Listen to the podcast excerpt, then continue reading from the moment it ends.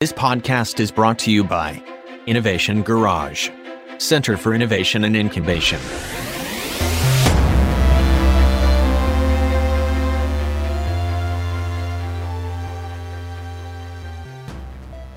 Past you know five or six years, I have the opportunity to work with you closely, and also have the opportunity to start working with you on Science for Society.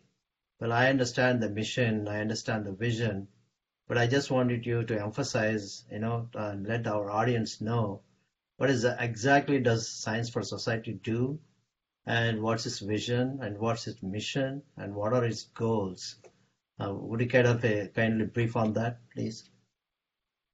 Sure, Ramgaru.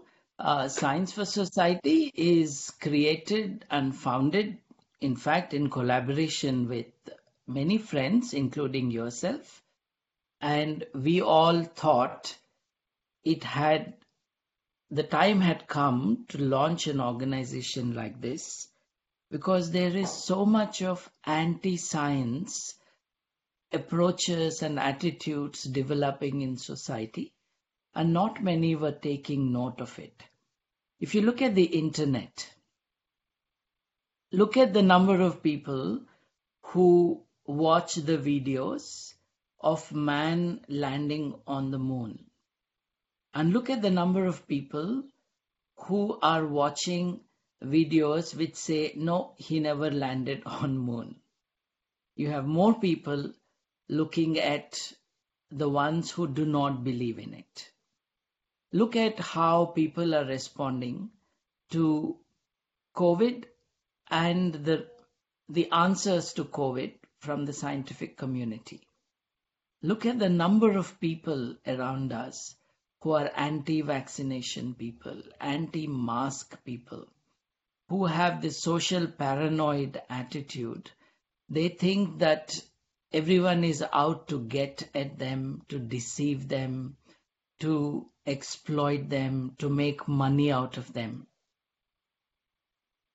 Whereas the reality is, it is science which has saved crores of lives and even if you were to sit and count the dead bodies, it is a small percentage of people who have died compared to the ones who have survived this calamity. It is because of science.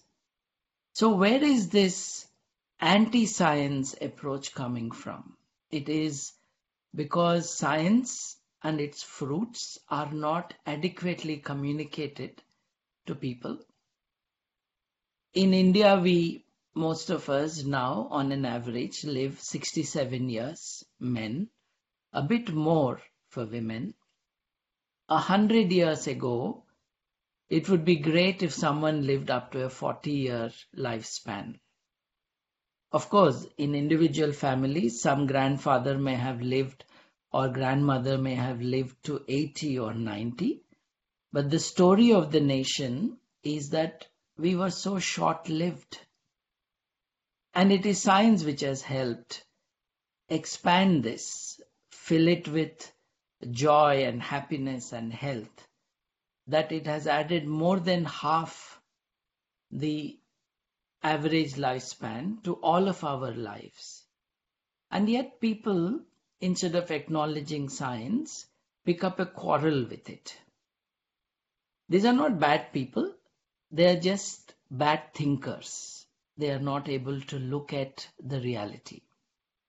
So, Science for Society was established to correct this to the extent that volunteers could do. Because, you know, let me give you an example. I went to a discussion on the solar eclipse and the related taboos you know, PhDs, scientists, doctors, engineers, people you would expect to know science and who would know how an eclipse happens in the sky and that great play of shadow and light.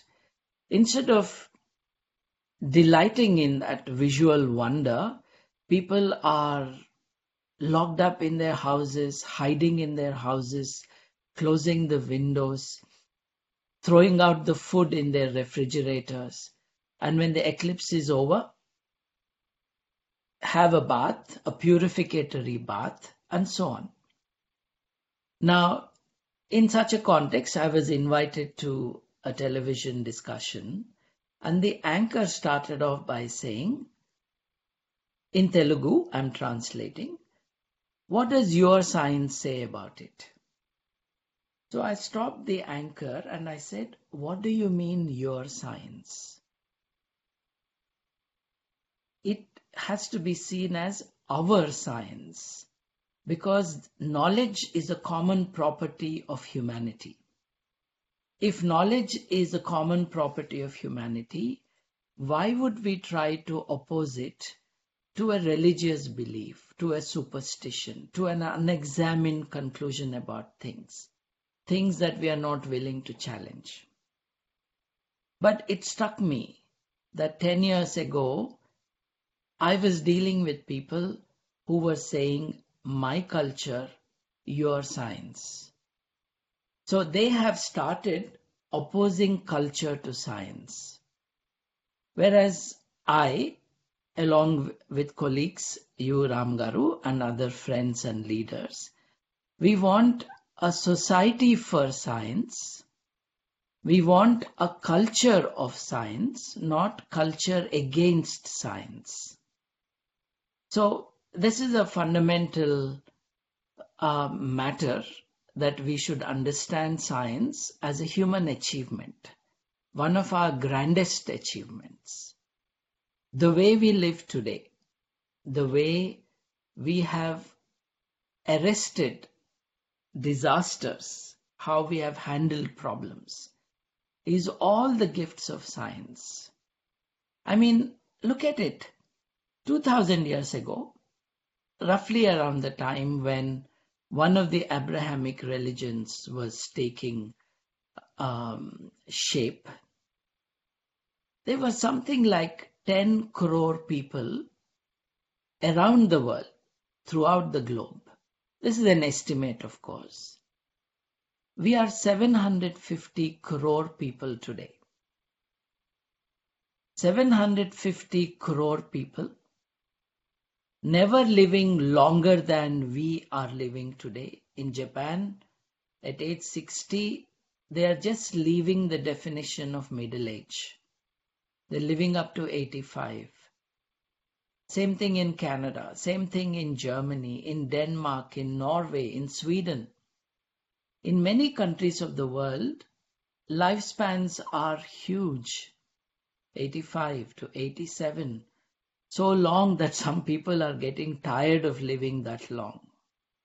How did that happen? There are more people today enjoying more human rights than ever in the past. There are more people who are living healthier than ever in the past, than ever, ever in recorded history. What do we attribute it to? as students of science, as people who are pursuing knowledge, we know the reasons. It is an understanding of the nature of the universe, of the human being, of the human being's interaction with other forms of nature. And we have achieved this. It's a collective effort to then other this great achievement of humanity as your science versus my religion versus my culture. So, Science for Society is really founded to discuss with our fellow human beings on what is best for our welfare. Imagine 750 crore people living in relative happiness, reasonable nutrition levels, and where there is not enough food for everyone, it's not because we are not producing it. It's because our social systems are so damaged and unjust that it is not reaching everyone.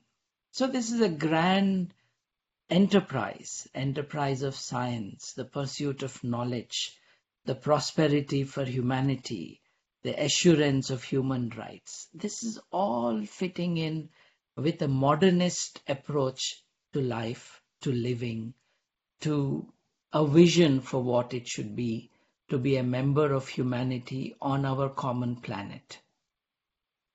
Science for Society is to develop this vision, not to fight with people.